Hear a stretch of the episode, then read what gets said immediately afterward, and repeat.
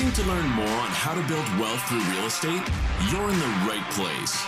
Welcome to the Make Money Make Sense podcast with Dante Belmonte. Each episode, we have the privilege to bring you a professional in the real estate world. One that will help you become a top investor, whether that's a passive role or managing the day to day. Let's jump right in.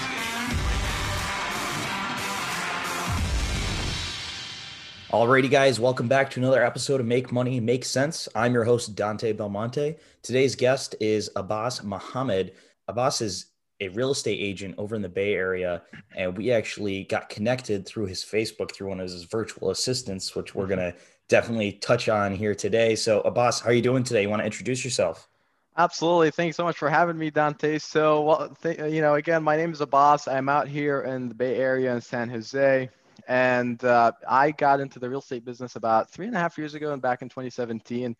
And I just built my business pretty much, uh, you know, using virtual assistants. And that's just kind of how it exploded over the past year and a half or so. So I'm happy to talk about that today.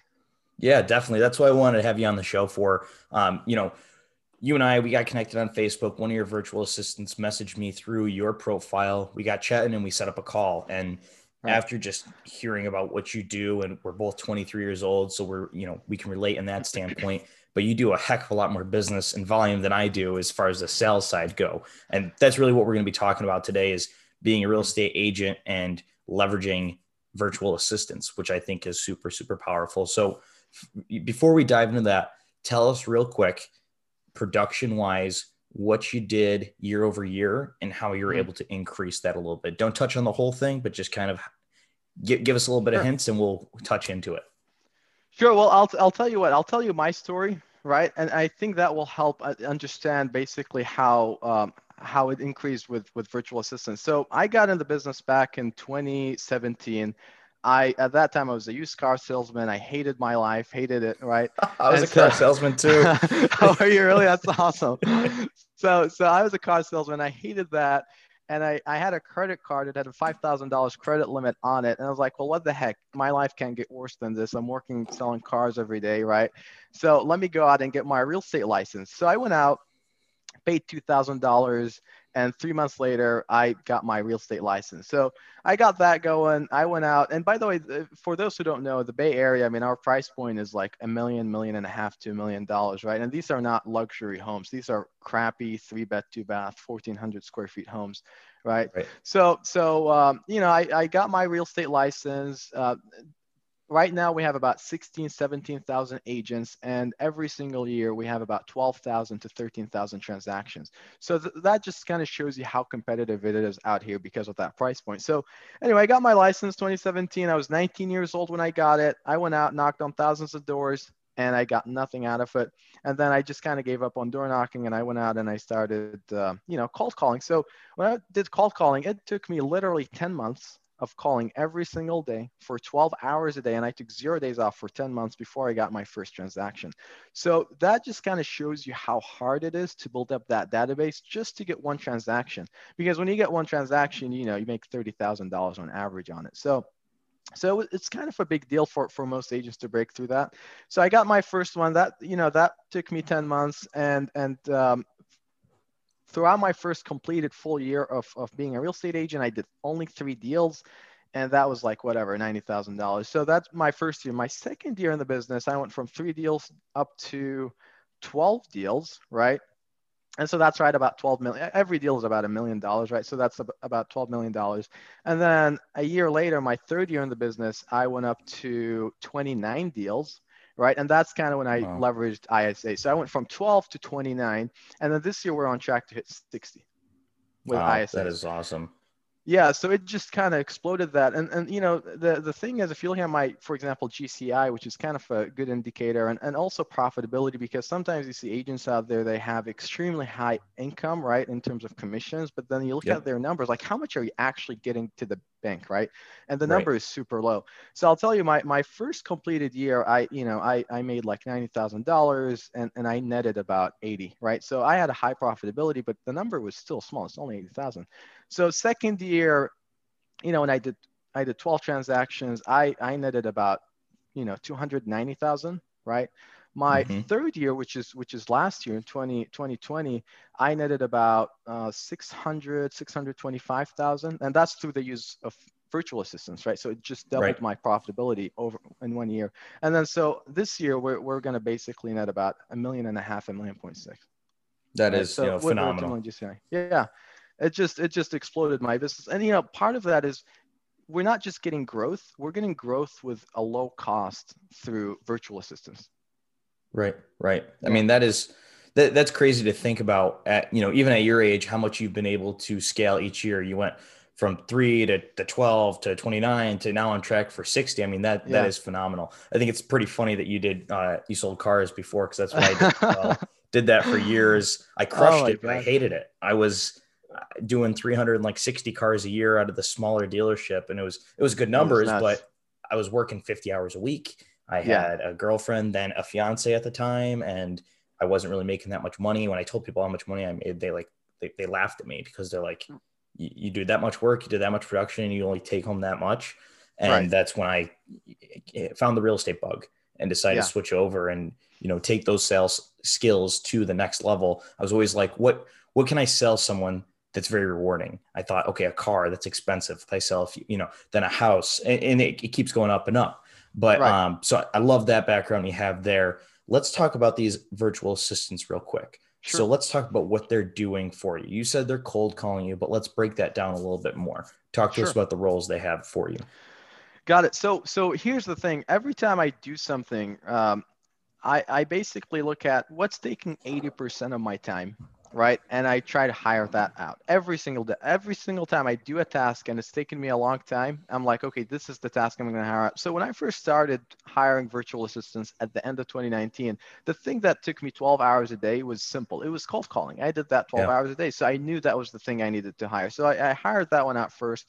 And as I as I you know built my way up, I noticed then when I hired out cold calling, the next thing that took the most amount of time for me was was training people. So I made one of the callers a trainer, right? So now she trains people full time. And then I noticed afterwards when I was done training, I was done calling. The next thing that took the most amount of time was was you know uh, going through applicants, hiring them, posting job ads. So then I hired that one out. And so then I noticed when I got rid of all these jobs, the thing that took me the most amount of time was was doing follow up, calling our leads that all these callers were actually getting for us. So then I hired follow up people. And so then now uh, I'm I'm transitioning into multifamily, there's a whole new set of things that that are taking my time. Things like messaging people on Facebook to to set up Calendly appointments so that we can have one-on-one meetings. And so I went out and I hired somebody to do my Facebook messaging, right?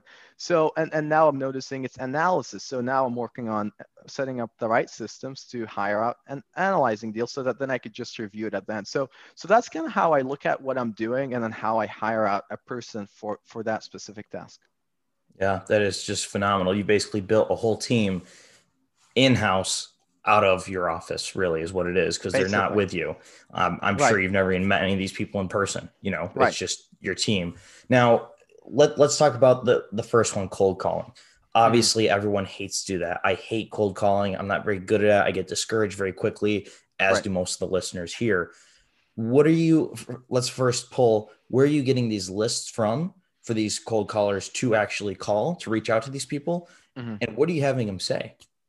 Yeah so that, that's a good question. So in terms of lists we don't really here's the thing. I have so many people on the phones. I don't need a specific small list of say probates or say expires or for sale by because i have so many people. We're just going to dial everybody that owns a home whether they're a probate whether they're whatever. We're going to get to you anyway. So i just i just use websites like mojo or websites like um, you know uh, just uh, Cole Realty Resources another one colerealtyresource.com let them know Abbas Muhammad sent you. They'll send me a, a gift card.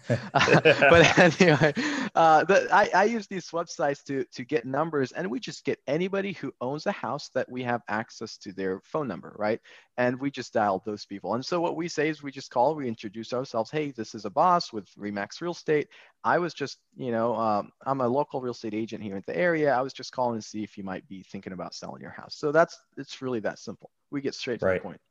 Okay. No, I, I like that. So let's say when your cold callers, they get someone that says yes. What's the next step that's taken there? Are they handed off to someone else? Are they now handed yeah. off to you?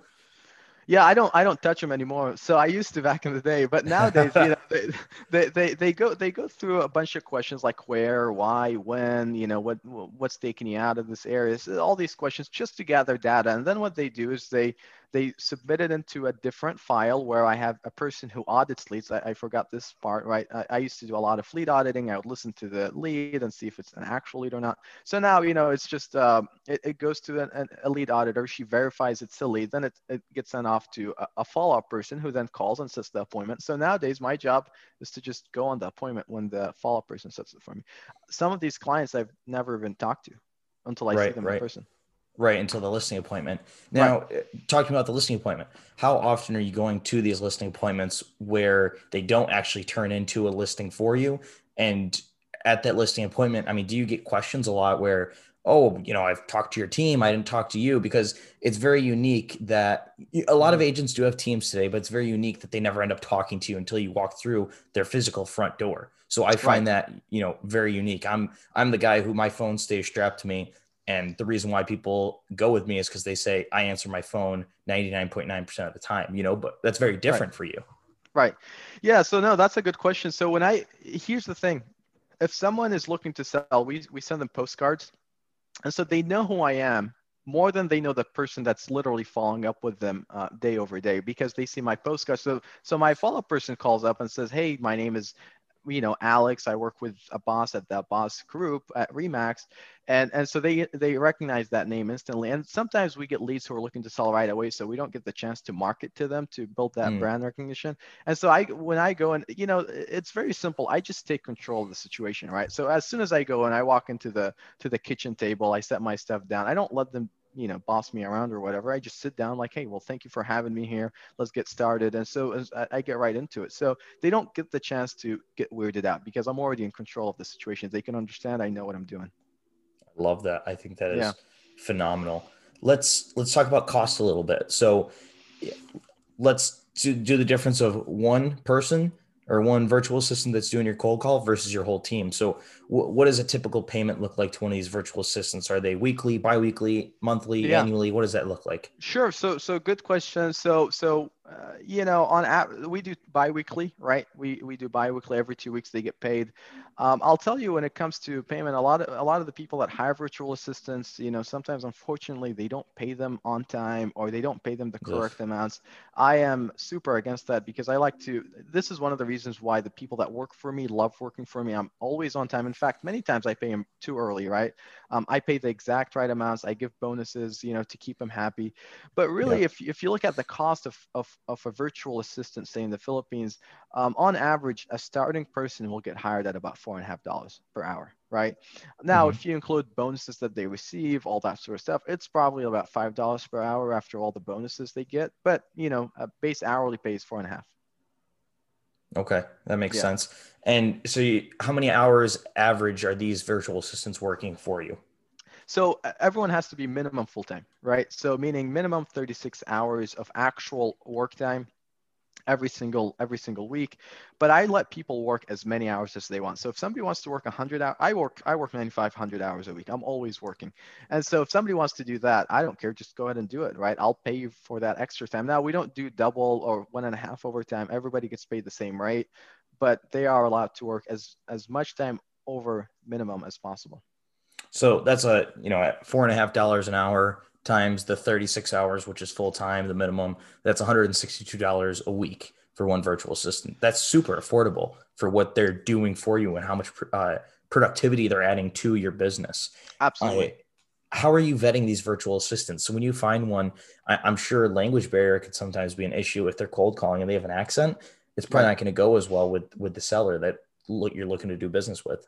Right. So just to touch base, one final point about about uh, costs, I would say on average you want to budget somewhere between seven hundred dollars a month to thousand dollars a month for virtual assistants. Right. So if you for every one I have, it's probably between seven to thousand dollars.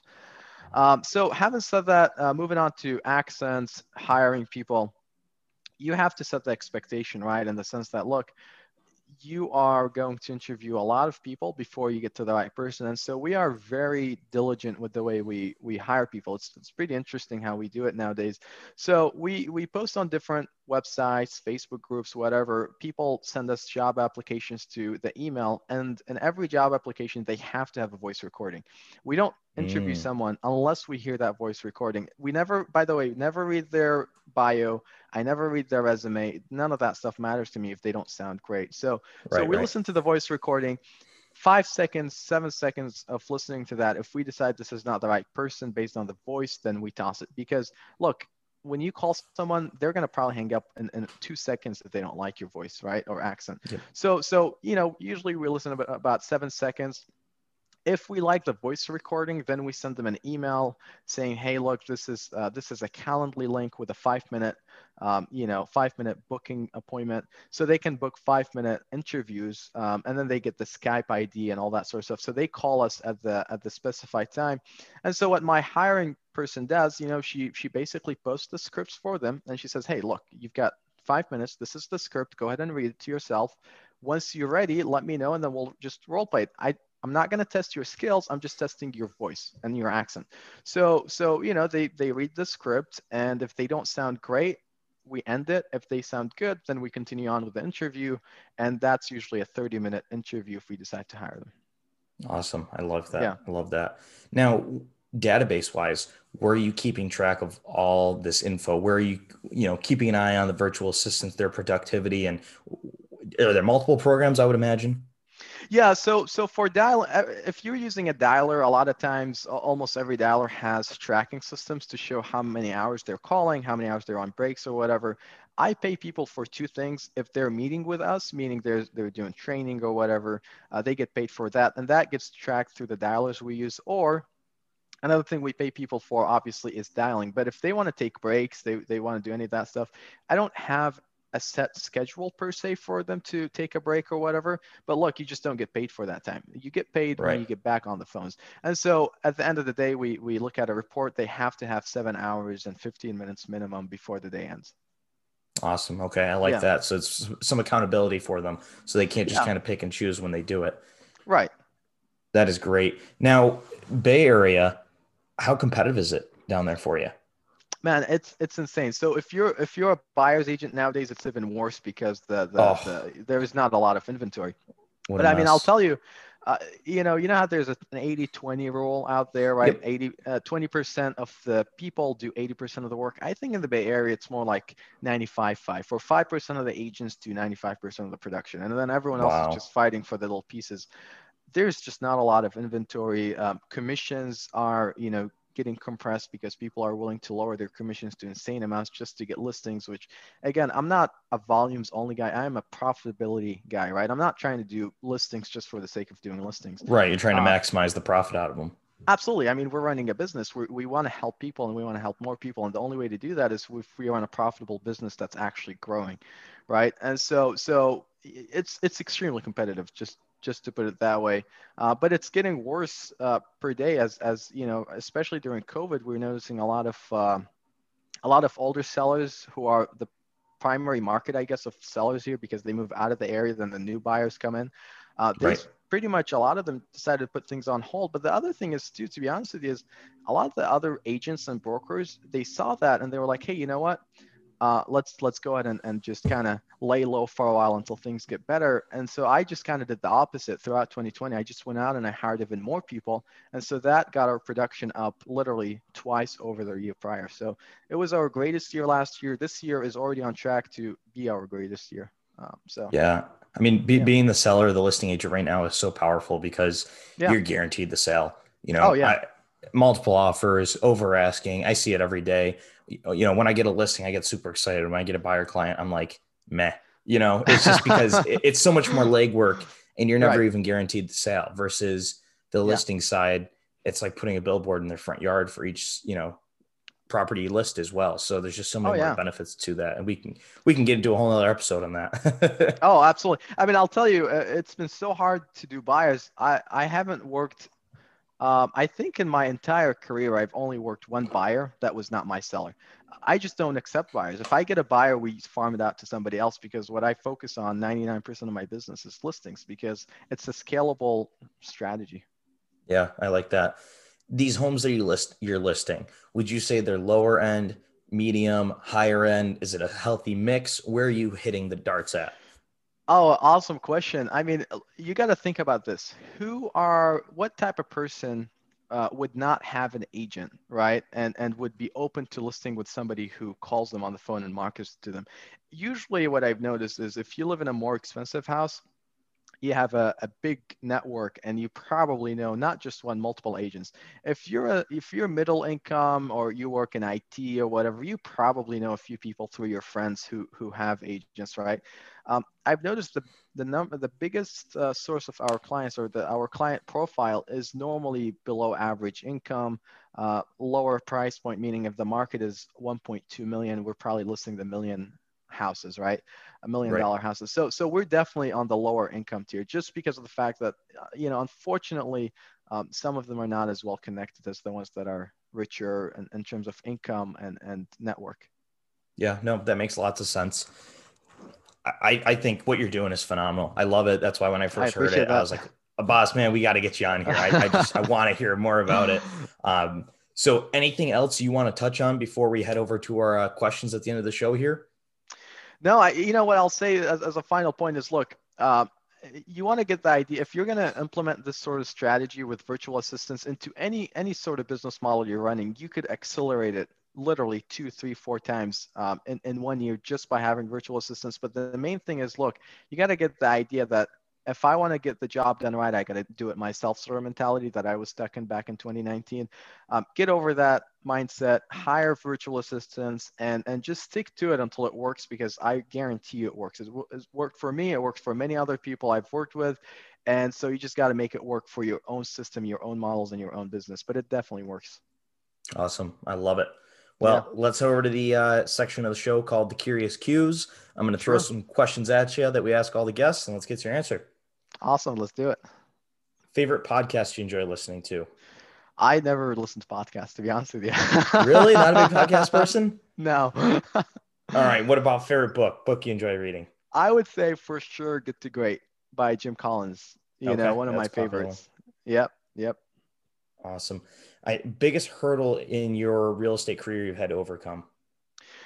Um, getting over the mindset that if I want it done right, I got to do it myself. That's why I was stuck mm. at the office 12 hours a day for two and a half years of my life making calls because I thought, you know what, I these are hard to do and I have to be the person that doesn't. But uh, man, I'm so over that mindset. It's insane.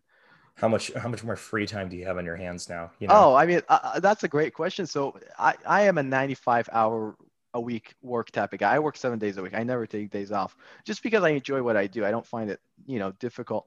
So, so having said that, I used to put those 95 hours into real estate sales every single week. Nowadays, I am basically putting about 10 to 15 hours in sales and everything else I'm putting into multifamily.